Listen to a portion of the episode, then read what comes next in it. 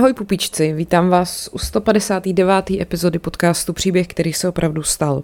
Já jsem Markéta a napadlo mě, že by bylo fajn se zase tematicky na chvíli vrátit na Ukrajinu, ne teda do současnosti, ale do minulosti.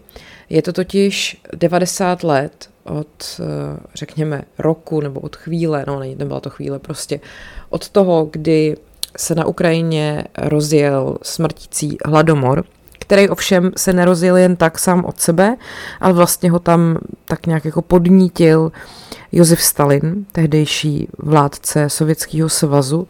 A Myslím si, že o tom hladomoru se jako moc nemluví, neví, přitom to ovlivnilo osudy milionů Ukrajinců na spoustu let dopředu. A ono to má samozřejmě nějaký jako historický eh, konsekvence, to, jak k tomu vůbec jako došlo, takže to vám chci vyprávět, chci vám samozřejmě vyprávět, jak to za toho hladomoru probíhalo a taky třeba o tom, jak se o tom informovalo eh, v médiích, protože to je taky docela zajímavá kapitola tady toho celého. Um, chci o tom mluvit, protože teď mám pocit, že se ve válce na Ukrajině zase dějou řekněme, nějaký velký zvraty po té, co Vladimír Putin vyhlásil mobilizaci v Rusku a mám pocit, doufám, že se to začíná obracet proti němu a že eh, to třeba možná i dopadne No dobře, tak jako dobře už to pro spoustu Ukrajinců nedopadlo, ale že by to mohlo třeba nabrat nějaký rychlej eh, proces teďka, ty události. Tak uvidíme. Takže eh, téma dnešní epizody je, jak to bylo s hladomorem na Ukrajině.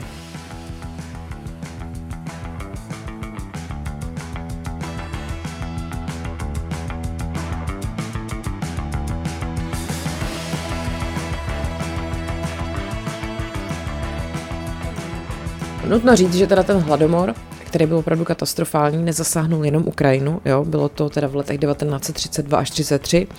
A vlastně se to dělo v celém Sovětském svazu. A začalo to v chaosu kolektivizace, kdy vlastně byly miliony rolníků nucený opustit svoji půdu a připojit se ke státním statkům. To je to též, co se potom dělo u nás po roce 48. To, že vlastně přišli soudrozy a znárodnili vám váš majetek, vaše pozemky, vaši půdu a vlastně to všechno vzali, dali to do nějakých těch zemědělských družstev a vás jako původního majitele donutili se k těm státním statkům nebo družstvům vlastně připojit. Pokud jste to neudělali, tak vás eh, čekal trest. Eh, takže na podzim roku 1932 eh, se to všechno zhoršilo, když což teda říkáme to 90 let od té chvíle, když sovětský politbyro, elitní vedení komunistické strany Sovětského svazu, přijalo vlastně řadu rozhodnutí, který hladomor přímo na tom ukrajinském venkově vlastně prohloubili. A navzdory tomu nedostatku stát požadoval nejen obilí, ale všechny dostupné potraviny, které ty lidi měli. Takže na vrcholu krize ty organizované skupiny policajtů a místních stranických aktivistů, kteří prostě byli sami motivovaní hladem a, a strachem a tou desetiletou nenávistnou propagandou, vlastně vnikali do těch rolnických domácností a brali všechno, co se dalo jíst. Brambory, řepu, dýně, fazole, hrách, hospodářský zvířata, všechno. Současně by byl vlastně kolem přímo jako Ukrajinské republiky, nebo tý v podstatě současné Ukrajinské republiky, tehdejší části toho Sovětského svazu, vytvořen takový kordon, který vlastně měl zabránit útěku. A výsledkem toho všeho byla katastrofa. V celém Sovětském svazu zahynulo hladem nejméně 5 milionů lidí a mezi nima byly téměř 4 uh, eh, miliony Ukrajinců, který nezemřeli v důsledku zanedbání uh, nějaký péče nebo neúrody, ale právě proto, že byli záměrně připraveni o potraviny. Jo, to byl takový stručný úvod, jenom abyste věděli, o co se jedná. Uh, vlastně tomu hladomoru se teda jakoby v originále říká holodomor a vlastně to znamená jako smrt hladem, doslova, že jo. Uh, a je to teda opravdu genocida ukrajinského národa, jo, není to prostě, je, ono se nám neurodilo, prostě vypěstovali jsme málo obilí, tak jsme měli hlad. Bylo to řízený, prostě zabíjení těch lidí. A spáchalo i teda vedení Sovětského svazu vlastně s cílem potlačit, řekněme, neposlušnost slušnost Ukrajinců a definitivně zlikvidovat ten ukrajinský opoziční režim, včetně nějakých snah o to, že chtěli vybudovat nezávislý ukrajinský stát, který by byl nezávislý jako na Moskvě. Vlastně v roce 2006 byl až v roce 2006 byl ukrajinským zákonem o holodomoru 32 až 33 na Ukrajině holodomor uznán za genocidu ukrajinského národa. V roce 2010 potom byla usnesením odvolacího soudu v Kijevské oblasti prokázaná genocidní povaha holodomoru, záměr Stalina, Molotova, Kaganoviče, Postyševa, Čubara, Chatajeviče a Kosiora zničit část ukrajinského národa. Jako mně přijde humánější, kdyby to tam ty vole vybombardovali, než tohleto, jo. To je prostě něco tak jako strašného, nepředstavitelného. Eh, v letech 32 až 33 teda bylo eh, zabito víc než těch, jak jsem říkala, 5 eh, milionů lidí, ale vlastně se mluví spíš o 7 milionech lidí. A vlastně 3 miliony Ukrajinců v zahraničí a přímo jako na tom území té Ukrajiny teda těch pět, teď jsem se do toho trošku zamotala, pak právě taky v oblastech, které byly historicky osídleny Ukrajincema, což byla Kubáň, Severní Kavkaz, Dolní Povolží a Kazachstán. Tak a teď jak k tomu celému uh, vlastně došlo, jo? Takže po rozdělení Ukrajiny v polovině 17. století mezi Řeč Pospolitu a Moskevský království v průběhu dalších dvou století ukrajinský národ vlastně neměl vlastní, vlastně neměl vlastní hoho, státnost, eh, kvůli čemu štrpil politickým, národnostním a kulturním útlakem. Rusko usilovalo o tvrdou kolonizaci levobřeží Ukrajiny. Silná rusifikace, šovinismus a politika stotožňování Ukrajinců s ruským národem, eh, takzvaná malo Malorosie, což je jako identifikace Ukrajiny jako součást Ruska, což si myslím, že je v dnešní době, eh, řekněme, velmi velký téma, eh, ale nezničili to ukrajinský národní vědomí. Jo. Ukrajinci pocitovali svoji odlišnost od Rusů velmi ostře a po staletí pokračovali v permanentním osvobozeneckém boji. A teprve v roce 1918 se jim podařilo vytvořit ukrajinský stát, Ukrajinskou lidovou republiku a sjednotit ukrajinský území. Takže vlastně ukrajinský stát vzniknul ve stejném roce jako Československo. Ve 20. století ale vydržel ten nezávislý ukrajinský stát bohužel jenom několik let a potýkal se s neustálýma zásahama a vměšováním do vnitřních záležitostí země zvenčí. Nemáte pocit, že historie se trošku opakuje? Nepodařilo se mu položit eh, jako konstruktivní základy ty své nezávislosti a upevnit je ve světě. To už se na podruhé nestane. Po třetí okupaci ukrajinských zemí, který patřili ruskému impériu, nastolili ruský bolševici svině pomocí loutkový vlády násilím sovětskou moc, což je přesně to, co si Lenin myslel, že se mu teď, to Lenin, ty vole, Putin, myslel, že se mu teď podaří znova. Ale to byl freudovský přeřek, vážení přátelé, rozhodně to nebyla náhoda. 30. prosince 1922 byl založen Svaz sovětských socialistických republik, jedno z nejhorších eh, asi dat, který vůbec jako ne nejhorších dat, jeden z nejhorších dnů, který prostě mohl vůbec nastat. Eh, a součástí SSSR byla právě i Ukrajinská sovětská socialistická republika. Eh, ta svazová smlouva ale požadovala plnou rovnoprávnost republik. Samozřejmě, že ve skutečnosti byla Ukrajina kontrolovaná Kremlem. A navzdory uh, krátkým obdobím budování státu uh, měla a má ukrajinská tradice hluboký historický kořeny, který právě sahají až do období kijevský Rusy. A ta sjednocovala národ a posilovala ten ukrajinský nacionalismus a naopak odporovala té leninské teorii socialismu, která počítala se slučováním národů. Takže uh, po té, co ruský bolševici obsadili to území Ukrajiny, tak to pocítili velmi silně tohleto. Lenin definoval národní hnutí a otázky národní suverenity jako jev bur buržoazního charakteru, s nímž bolševici bojovali. A ukrajinský útvar byl potom právě velkou překážkou pro existenci SSSR v podobě, eh, v jaký ho chtělo vidět to sovětské vedení. Jo? Jinými slovy, prostě Ukrajinci odmítali ohnout hřbet a poslouchat a stát se součástí uh, té velký uh, hnuso, uh, hnuso, hnusu a to samozřejmě uh, soudruhy pobuřovalo. A se schválením komunistického režimu potom došlo k výrazným změnám ve společenském, sociálně politickém a sociálně ekonomickém životě Ukrajiny a to se dotklo především tradiční vesnice. Ta sovětská moc jako násilně vštípila ukrajinskému lidu nový zvyky a nový rituály, přiměli ho k tomu, aby se zřekl svojí minulosti, aby zapomenuli na svůj původ. A vlastně ta politika ukrajinizace byla zastavená a začal útok i na duchovní život Ukrajinců. V roce 1928 vyhlásilo sovětské vedení právě tu politiku kolektivizace a to spojením jednotlivých soukromých hospodářství do kolektivních farem státního vlastnictví. To není nic, co bychom my tady u nás neznali. Každý zemědělec měl určitý počet pracovních dnů, za jejichž odpracování byl placen naturáliema. Většinou ale byl ten součet pracovních dnů tak mizerný, že v podstatě, nebo spíš těch, těch odměn, jakoby, vlastně upíral zemědělci možnost, aby vůbec z toho uživil sebe a svoji rodinu. A vzhledem k tomu, že ty ukrajinský zemědělci měli silný smysl pro individualismus, tak eh, právě tato politika toho zavádění, toho kolektivity, politika té kolektivizace se tam fakt setkala s velkým odporem.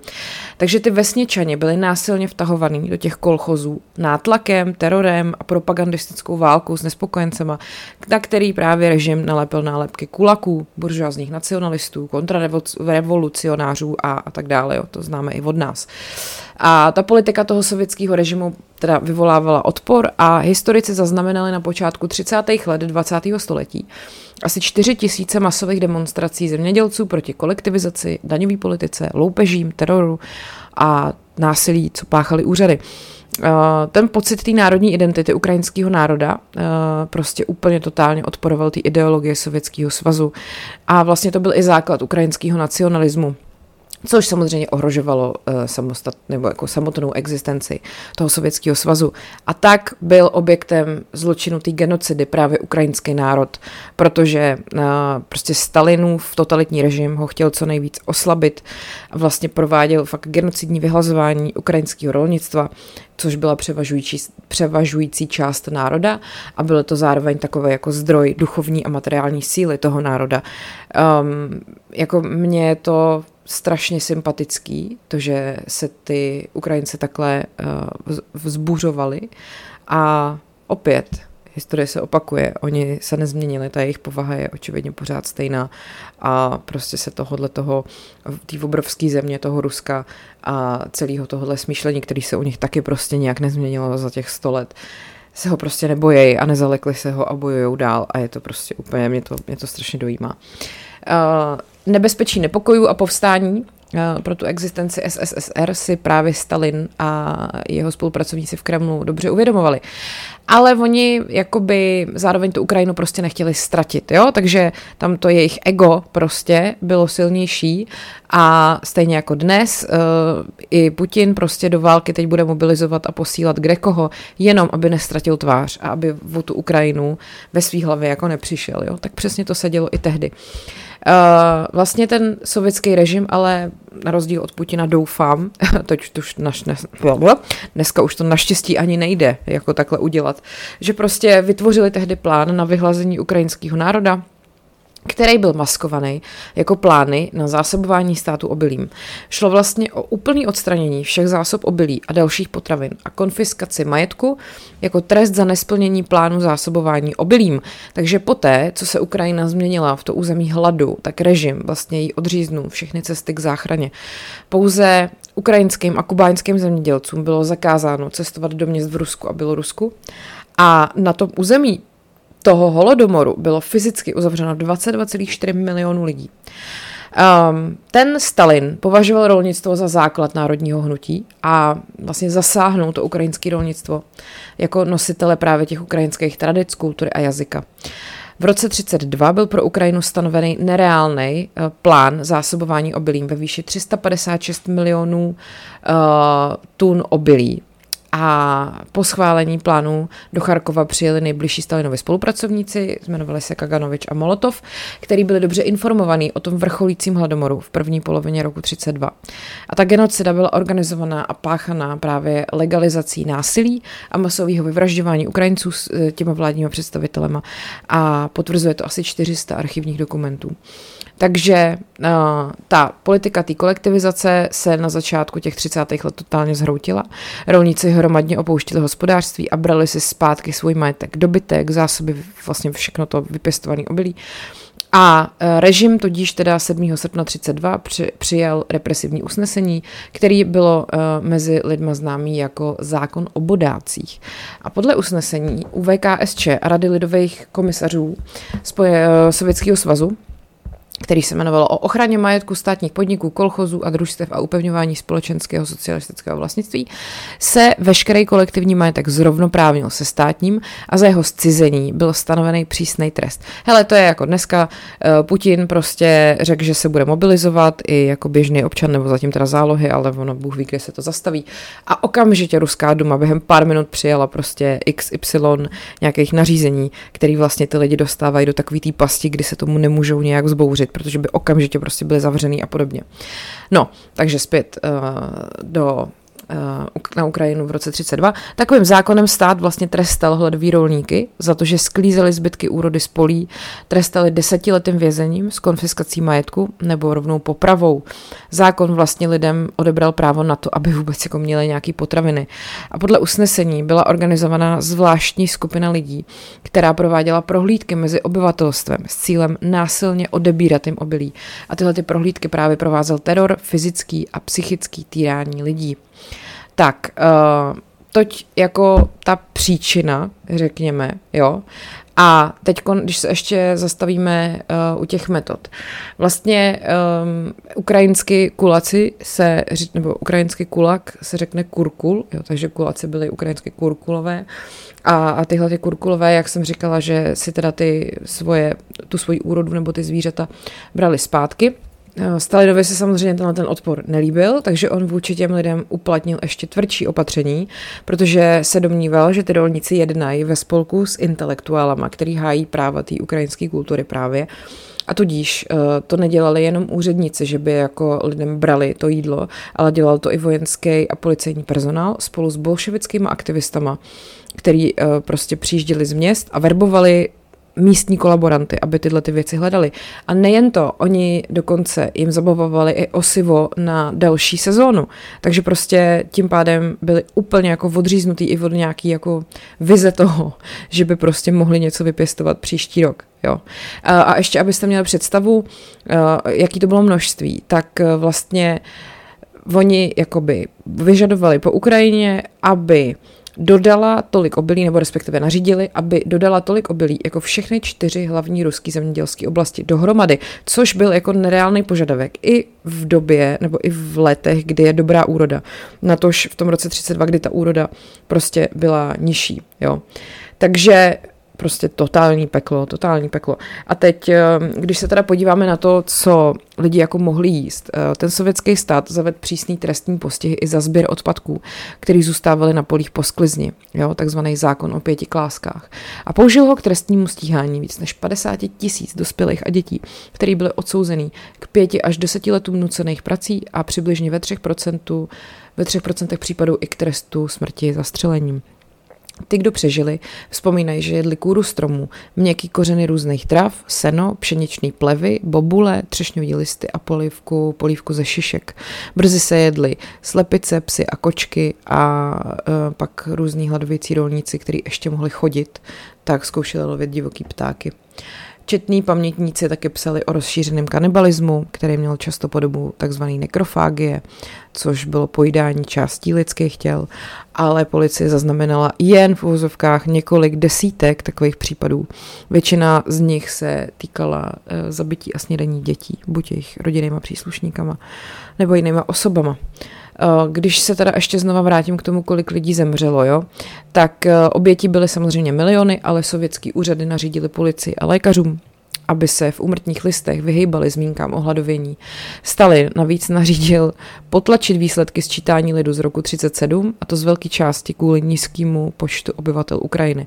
A vzhledem ke snaze sovětské vlády zahladit stopy bylo k získání spolehlivých odhadů celkového počtu obětí zapotřebí jak přístupu do archivů, tak nástrojů nějaký moderní demografický, demografický vědy. Společný tým amerických a ukrajinských demografů ve svém nedávném výzkumu odhadl ztráty způsobené hladomorem na Ukrajině v letech 32 až 33 na 3,9 milionů a to jsou jako ty přímé ztráty. A pak 600 tisíc nenarozených dětí, přičemž teda celková demografická ztráta činila 4,5 milionů lidí.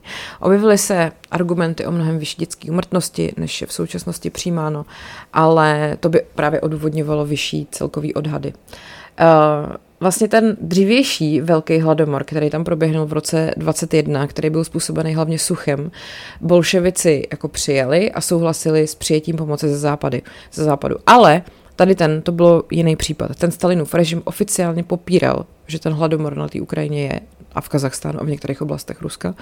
A uznání téhle skutečnosti by totiž pro ně znamenalo uznat totálně zničující jako výsledek toho úsilí vlastně o tu kolektivizaci a totálně uh, jako totální fail toho, kdy se vlastně ten Stalin, předtím už Lenin, snažili tu Ukrajinu jako zapojit do toho svazu těch socialistických republik. Prostě nechtěli přiznat, že ty lidi se jako zbouřili a že jim nejsou mm, povůli.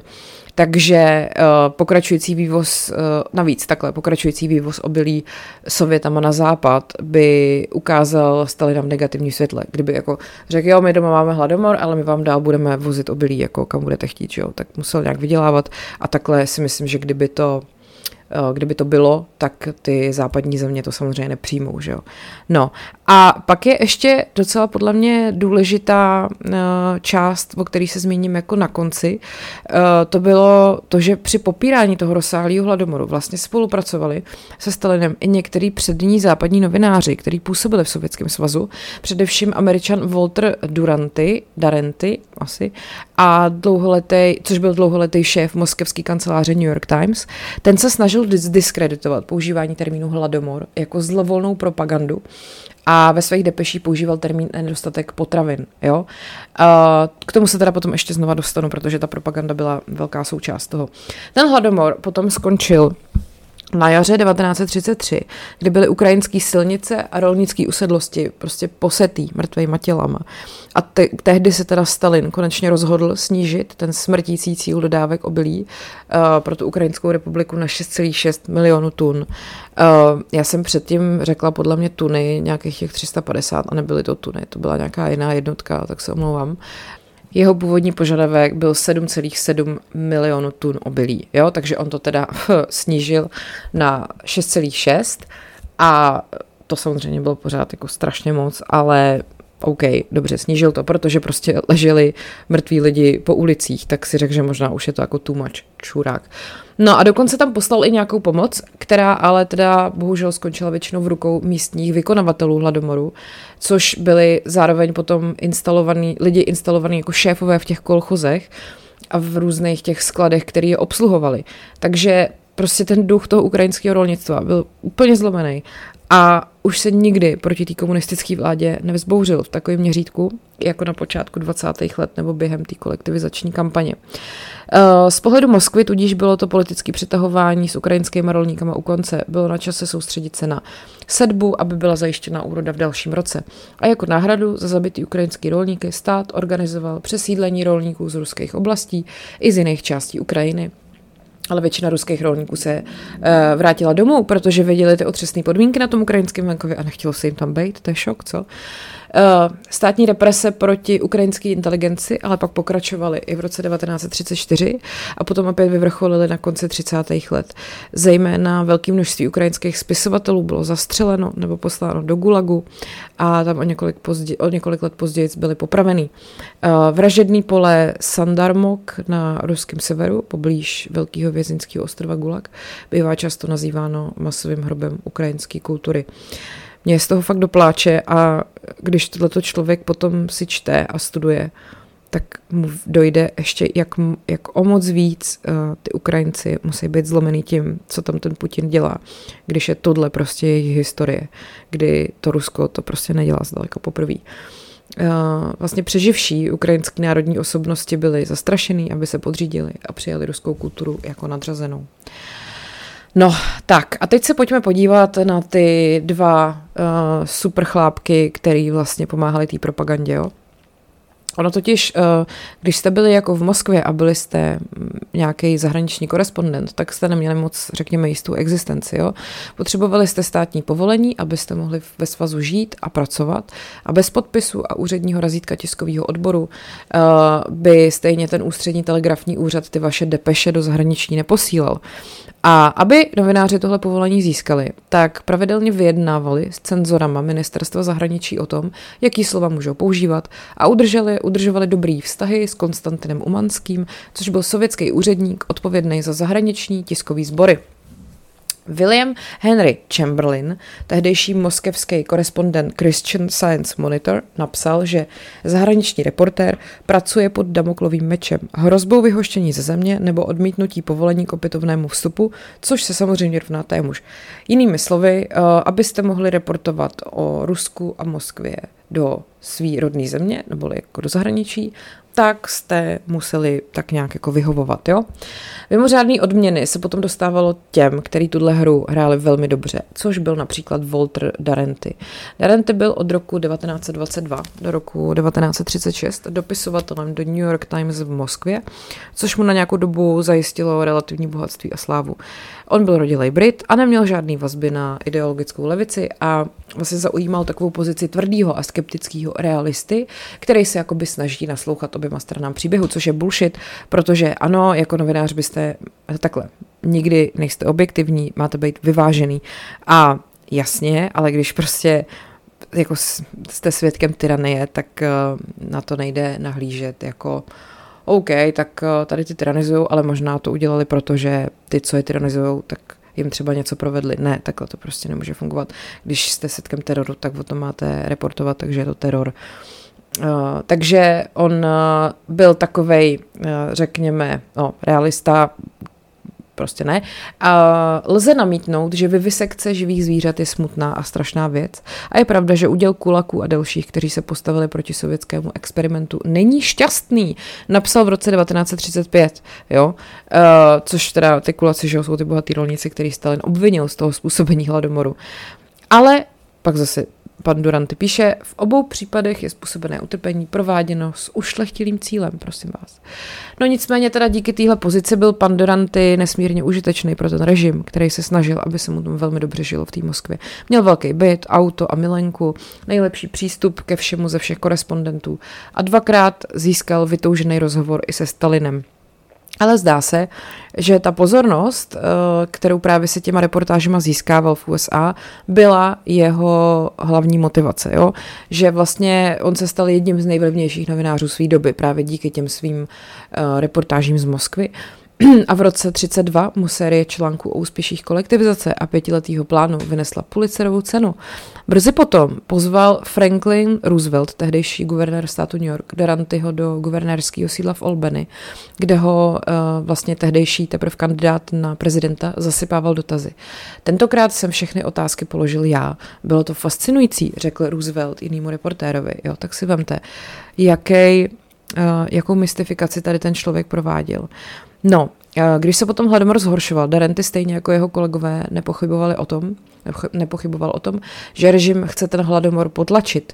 A v roce 1933 začal ministerstvo zahraničí vyžadovat, aby Eh, korespondenti před každou cestou do těch provincií, kde ten hladomor je, předložili návrh trasy. A nakonec byly vždycky všechny žádosti o návštěvu Ukrajiny zamítnutý. To je zaj, zajímavý.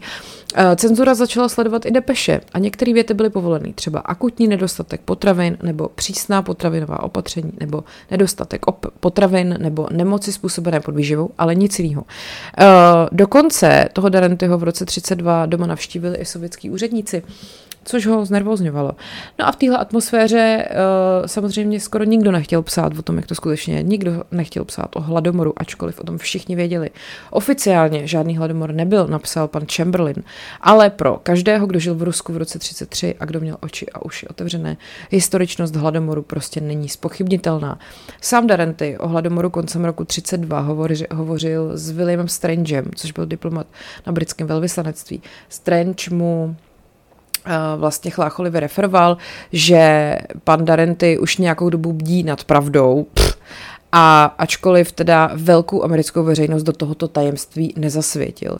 No a navíc teda ten Darenty ještě řekl, že podle jeho odhadu je docela možné, že až 10 milionů lidí zemřelo přímo či nepřímo na nedostatek potravin. Přitom se tohleto v jeho reportážích nikdy neobjevilo. Jeho neochota psát o hladomoru prostě musela být teda obzvlášť silná, jo? protože tohleto potom by, jako kdyby On to nemohl říct potom, když už uh, to třeba i končilo, nebo tak, protože by ta zpráva spochybnila ty jeho předchozí pozitivní a oceňovaný reportáže, že? ale nebyl sám. Uh, Eugene Lyons, moskevský korespondent United Press a svýho času taky nadšený marxista, po letech napsal, že všichni cizinci ve městě dobře věděli, co se děje na Ukrajině i v Kazachstánu a na Volze. Pravdou je, že jsme se nesnažili získat potvrzení z toho prostého důvodu, že jsme o tom nepochybovali. Existují skutečnosti příliš rozsáhlé na to, aby vyžadovali potvrzení očitých svědků. Uvnitř Ruska se o této věci nepochybovalo. Hladomor byl přijímán jako samozřejmost v běžném hovoru, v hotelech i v našich domovech. No, takže všichni to věděli a přesto se o tom nikdo nezmínil. Proto vlastně přišla taková velmi jako mimořádná reakce sovětského establishmentu i moskevského tiskového sboru na takovou novinářskou eskapádu člověka, který se jmenoval Garrett Jones. Uh, to byl mladý Velšan a v době své cesty na Ukrajinu v roce 32, 33, pardon, mu bylo 27 let. On byl zřejmě inspirovaný svojí matkou, která Eh, vlastně byla guvernantkou v domě Johna Hughese, což byl velšský podnikatel, který vlastně založil ukrajinské město Doněck Eh, tak se ten, tenhle ten uh, Greg Jones rozhodl studovat ruštinu a taky francouzštinu a němčinu na univerzitě v Cambridge. Potom získal místo soukromého tajemníka Davida Lloyda George, což byl bývalý britský premiér, a začal taky psát o evropské a sovětské politice a byl jako na volné noze. A počátkem roku 32, ještě než byl zákaz cestování, se vydal na sovětský venkov, uh, což byl mimochodem jeho společník na té cestě, byl Jack Hines II potomek toho kečupového impéria. No a tam na tom sovětském venkově spal na podlahách zamořených štěnicemi a právě v těch venkovských vesnicích a venkovských vesnicích, na vesnických vesnicích hodně, jo. A právě teda, už se zase nebudu smát, uh, Garrett Jones byl svědkem toho počínajícího hladomoru. A na jaře 33 se vrátil do Moskvy, tentokrát s vízem, který mu bylo udělený především právě na základě toho, že pracoval pro bývalého uh, britského premiéra Lloyda George Ivan Majsky, sovětský velvyslanec v Londýně, chtěl na Lloyda George udělat dojem a právě proto loboval za toho Jonese. Po příjezdu si Jones nejdřív prohlídnul sovětský hlavní město, setkal se s dalšíma zahraničníma korespondentama a úředníkama. Lyons na něj vzpomínal jako na vážného a pečlivého člověka, takového, který sebou nosí poznámkový blok a bez ostychu si zaznamenává vaše slova, když mluvíte. Jones se taky setkal s Umanským, uh, ukázal mu pozvání od německého generálního konzula v Charkově a požádal ho o návštěvu Ukrajiny. Umanský souhlasil a s tím razítkem se potom Jones vydal na jich. Jones nastoupil do vlaku v Moskvě 10. března, ale místo toho, aby jel až do Charkova, vystoupil z vlaku asi 40 kilometrů severně od města s batohem naplněným mnoha bochníky bílého chleba s máslem, sírem, masem a čokoládou, který byly koupený za cizí měnu, se vydal po železniční trati směrem k Charkovu a tři dny bez oficiálního průvodce nebo doprovodu procházel v době vrcholícího hladomoru víc než 20 vesnic a kolchozů a své myšlenky si zaznamenával do zápisníků, který potom uchovala jeho sestra. Překročil jsem hranici z Velkého Ruska na Ukrajinu. Všude jsem mluvil s rolníky, kteří šli kolem. Všichni měli stejný příběh.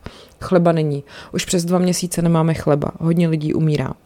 V první vesnici už neměli žádné brambory a zásoby řepy a docházeli, docházelo i všechno ostatní. Všichni říkali, dobytek umírá, není čím ho krmit. Dříve jsme živili celý svět a teď máme hlad. Jak máme zasít, když nám zbylo málo koní? Jak budeme moci pracovat na polích, když jsme z nedostatku jídla zasláblí? Jones teda zase spal na podlaze rolnických chatrčí, dělil se s lidma o jídlo a prostě poslouchal, co mu vypráví. Um, když jsme věřili v Boha, byli jsme šťastní a žili jsme dobře. Když jsme, snažili, když jsme se snažili Boha odstranit, začali jsme mít hlad. Uh, všichni prej na ně byli ale hrozně milí a třeba jako mu vykládali, jak dlouho už nejedli maso, prostě třeba rok, několik let. Jones, což samozřejmě jako v tehdejší době to bylo jedno z nejdůležitějších jako plodin, živin, ne plodin, pro boha, živin. Uh, samozřejmě, že v dnešní době už to takhle jako není, ale tehdy bylo maso základ pro lidi na vesnici. John se pak v podstatě donutili dojede do toho Charkova. Eh, bylo to takový to, že se tam zjevil nějaký milicionář, který ho žádal o doklady, nějaký policajti v civilu a tak dále. Prostě ho doprovodili do příštího vlaku do Charkova. On si tam samozřejmě dělal poznámky, pozoroval tisíce lidí stojících ve frontách na chleba. Začínají stát fronty ve tři čtvrtě na čtyři odpoledne, aby druhý den ráno v sedm dostali chleba. Mrzne je několik stupňů pod nulou. No pan Jout se každopádně potom eh, dostal ze Sovětského svazu do Berlína a o několik dní později, 30. března, teda v tom Berlíně na tiskové konferenci, eh, kterou pravděpodobně uspořádal Paul Schäfer, což byl novinář Berliner Tageblatt, eh, ten byl v rok dřív vlastně, nebo kecám, o dva roky dřív vyhoštěný ze Sovětského svazu, tak ten Jones tam prohlásil, že v celém Sovětském svazu se rozpoutal velký hladomor a vydal prohlášení. Není chleba, umíráme. Toto volání se ozývá ze všech částí Ruska, od Volby, Sibiře, Bílarusy, Severního Kavkazu, Kavkazu, Střední Asie. Tu Jonesovou tiskovou konferenci eh, převzali dva starší americký novináři z Berlína, a to v deníku The New York Evening Post. Hladomor zachvátil Rusko, miliony lidí umírají, zahálka je na vzestupu, říká Brit. A v Chicago Daily News. Ruský hladomor je nyní stejně velký jako hladomor v roce 21, říká ministr Lloyd George. A následovali další převzetí v řadě různých dalších médií. Články vysvětlovaly, že Jones podnikl dlouhou pěší cestu po Ukrajině a citovali jeho tiskové prohlášení a přidávali podrobnosti o tom masovém hladomoru. A stejně jako Jones sám v nich byl uveden, nebo takhle, stejně jako Prostě v nich bylo uvedený, že porušil pravidla, které vlastně bránili ostatním novinářům, aby tohleto publikovali. Uh, prošlapal jsem černozemní oblast, protože to byla kdysi nejbohatší zemědělská půda v Rusku a protože zpravodajům bylo zakázáno jít tam, aby se tam, protože zpravodajům bylo zakázáno tam jít, aby se na vlastní oči přesvědčili, co se tam děje. Potom publikoval asi 12 dalších článků v londýnských denicích Evening Standard, Daily Express a také v cardiffském Western Mail. Bezprostředně po téhle tiskovce uh, se vyhlásil ještě přísnější zákaz cestování novinářů mimo Moskvu. Uh, ten vlastně britský velvyslanec v Moskvě si potom stěžoval přímo u Lloyda George, který se podle zprávy sovětského velvyslance od Jonese distancoval a prohlásil, že cestu nesponzoroval a Jones se tam nevyslal jako svého zástupce. Uh, není teda jistý, čemu doopravdy věřil, ale faktem je, že se s tím Jonesem už nikdy nesetkal. Moskevský tiskový sbor byl samozřejmě ještě rozlobenější, protože jeho členové věděli, že to, co Jones uvedl, je pravda a několik z nich hledalo způsob, jak vyprávět ten samý příběh.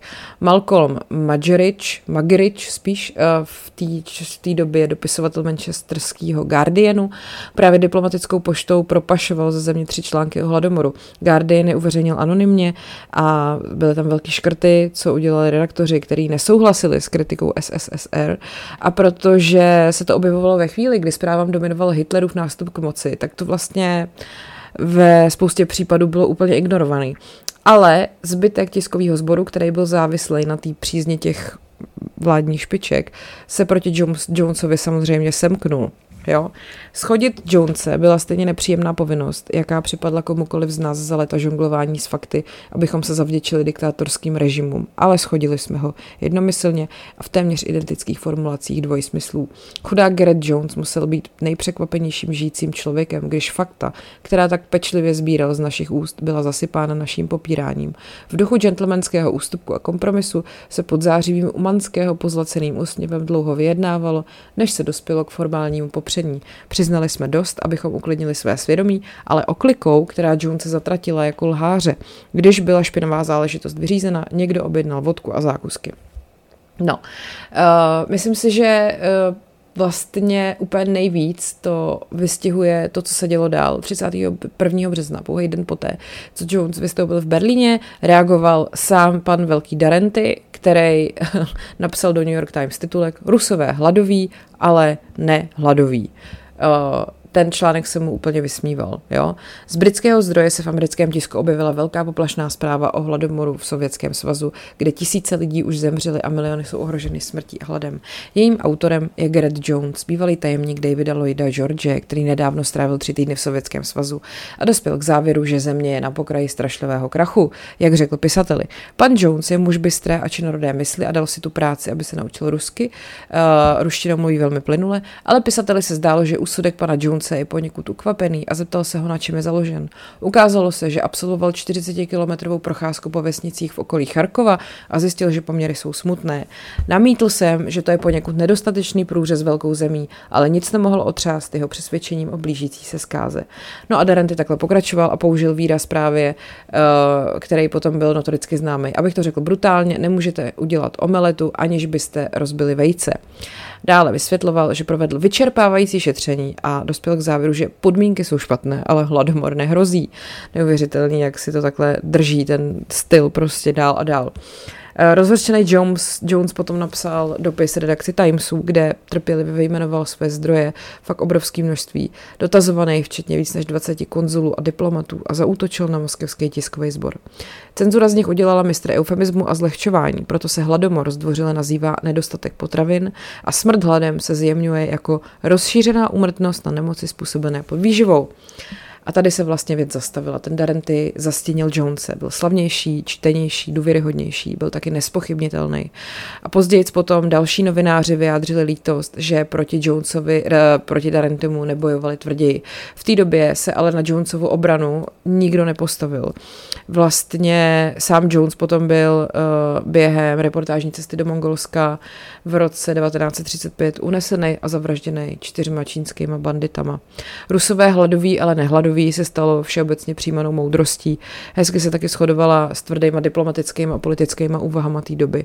Jak se rok 33 potom měnil na rok 34 a pak 35, tak Evropani se mnohem víc báli Hitlera a kolem roku 33 vlastně vůbec jako Rooseveltova administrativa hledala důvody, aby jak, jak ignorovat špatné zprávy o Sovětském svazu, protože oni prostě potřebovali dobrý diplomatický vztahy s Moskvou vzhledem k tomu, co viděli, eh, že se děje v Německu. Takže Rooseveltův zájem o centrální plánování a o to, co považoval za velký ekonomický úspěchy Sovětského svazu, eh, ho vlastně podněcovali k tomu, aby věřil, že by mohli mít i dobrý jako obchodní vztahy. Takže nakonec byla uzavřena dohoda, Litvinov přijel do New Yorku, aby ji podepsal v doprovodu pana Darentyho a na honosném banketu pro sovětského ministra zahraničí v hotelu Waldorf Astoria byl Darenty představený 1500 hostům. Vstal a uklonil se. Následoval hlasitý potlesk. Darentyho jméno, jak později napsal New Yorker, vyvolalo jediné skutečně dlouhé pandemonium večera. Člověk měl skutečně dojem, že Amerika v křeči rozezlení uznává jak Rusko, tak Voltra Darentyho. No a takhle to prostě tehdy skončilo. A Ukrajina se zmítala v hladomoru a vlastně se to oficiálně uznalo až de facto před pár lety protože součástí té propagandy vlastně ve svém smyslu bylo, byla i americká vláda, která to radši přehlížela, že? protože tady byl zahumný Hitler a nebyl čas ptát se, kdo je kdo. Takže to byl příběh, který se opravdu stal a příběh ukrajinského hladomoru a mně to přijde strašný a strašně doufám, že američani se třeba zrovna tady z této konkrétní události poučili a už neberou na lehkou váhu to, co se na Ukrajině děje. Ale vidíme, že ne. Naštěstí to tak není. Uh, já jsem z toho fakt taková přešla, no. Jsem měla morbidní náladu, tak teď to mám. Tak doufám, že jsem vás moc ne, neodradila, ale myslím si, že to je důležitý kus historie, který je dobrý znát i v tom současném kontextu. Tak, uh, to bude asi ode mě pro dnešek vše. A ještě bych vám na závěr chtěla říct jednu úplně skvělou věc, že můj podcast byl nominovaný na křišťálovou lupu v kategorii One Woman Show a mám z toho strašnou radost. Já když jsem se to dozvěděla, tu nominaci, tak jsem fakt normálně jsem si plákla. Takže teď se bude dát hlasovat. Na vlastně webu Křišťálové lupy můžete hlasovat od teď až do 1. listopadu a já samozřejmě budu strašně ráda, když mi ten hlas dáte. Tak. A to je asi ode mě pro dnešek vše. Budu ráda, když mě podpoříte na platformách herohero.co lomeno podcast příběhy nebo na piky.cz lomeno paní královna. Tam taky najdete bonusové epizody. Tenhle týden opět vydávám dvě. Jedna bude o konspiracích ohledně smrti princezny Diany, protože to jste si hodně psali. A druhá, to bude takový nebo je to takový cyklus malý, který jsem rozjela, protože si myslím, že je potřeba věnovat víc prostoru ženám. Takže i vzhledem k tomu, že nás opustila britská královna Alžběta, tak eh, chci teďka dělat chvilku seriál o největších panovnicích našich dějin. Jo, ať už to je prostě před naším letopočtem, našeho letopočtu, ať už jsou z Egypta nebo třeba z Británie.